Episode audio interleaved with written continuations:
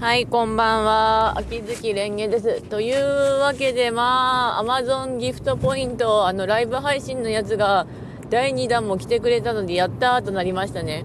合計で1000円。うん。これのために頑張った。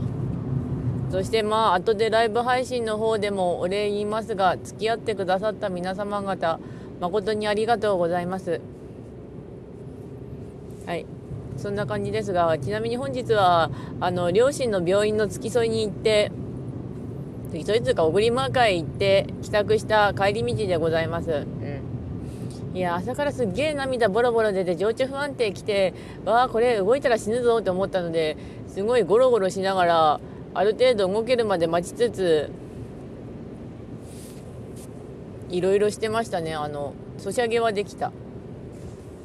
まあ情緒不安定なんで来てるかっていうとあの温度差とあといろんな気持ちのメンタルのもあるんだけどあと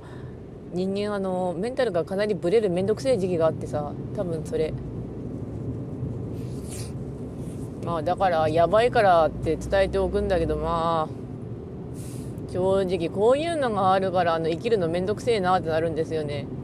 まあなら病院行けよってなるかもしれないんだけどあのなんかねあのそれで病院行くのもあれっていうかあの正直なところ1ヶ月おきにいろいろな体調不安が違うからどう対処していいか分かんねえっていうのがあるんだけど最近の対処方法としてはあえて意識をそれなりに沈めるってことですね。そうするとある程度はあの逆に楽になるというか息しなくて済むからどうにかなってるところはある。かなと思ってます。まあそんなとこかなっていうか。てかまああと配信が割と苦痛なのもあるかもしれないっていうかコミュニティ作ろうっていうのが私苦手なんですよね。昨日はっきりした。イリアムとかでコミュニティランクどうのこうのって出てたんですけど、あの、学校のみんなで一つの目標に目立ちに行きましょうってやつがちょっと嫌いだったんですが、ついていけないところがあったんで、そっと離れて、程よい距離で自分なりに対処していたタイプっていうか、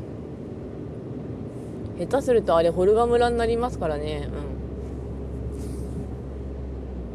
うん。まあ、イリアム自体は毎日配信自体は30分をどっかで適当に放送していれば続けられるのであとバナイベやってるからそこそこにやってるぐらいなんですけどうん。朝とかが特に感覚が鋭敏になってダメなんですよね今。あの誰か朝の配信聞いてても特に喋れなくて横になってゴロゴロしてるしかないっていう。まあ私人付き合いが下手くそなとこあるしあの人の声聞くの苦手だしっていうとこあるからそれもあるんだろうなと思うんですけど自分のこと責めないでっていうのもあるんだけど自分が一番責めやすいんだよね。うん私は。でまあゲームの話題しておくとちなみに村雲剛君がステータスマックスになりました。やっぱり1日3回ぐらい地道に刀剣作っては放りあのぶち込んで刀剣作ってはぶち込んであの恥ずかし山で刀剣拾ってぶち込んでを繰り返した結果だと思います。レベル50の後半ぐらいに入ったはず。で、あとは次はウグイスマルさんなんですけど、ウグイスマルさんが一番厄介なんですよね、今のところ。極みになっちゃったから何本刀剣がいるかわからない。ので、大阪城ください。あれは思ってる。キキララのトゥインクルパズルとか、あるので、あれはちょっと結構やってたりするけど。であと文あるが北村東国北谷？まあ東国さんが来るって言ったんだけど東国さんむちゃくちゃ可愛い男の子だったんですよね。あの考えられた女装少年青年。で声がサブちゃん。あのヒップマイのサブローと同じ人だったんですよね。声優そんな詳しくないんですけどあの男の子の声優やるのに適した人らしいのでいいとこ持ってきたな、声優ってなりましたけど、一部ではヒプノシスマイク声優が集まってるなってなってますけど、パラドックスライブの方もよろしくお願いします。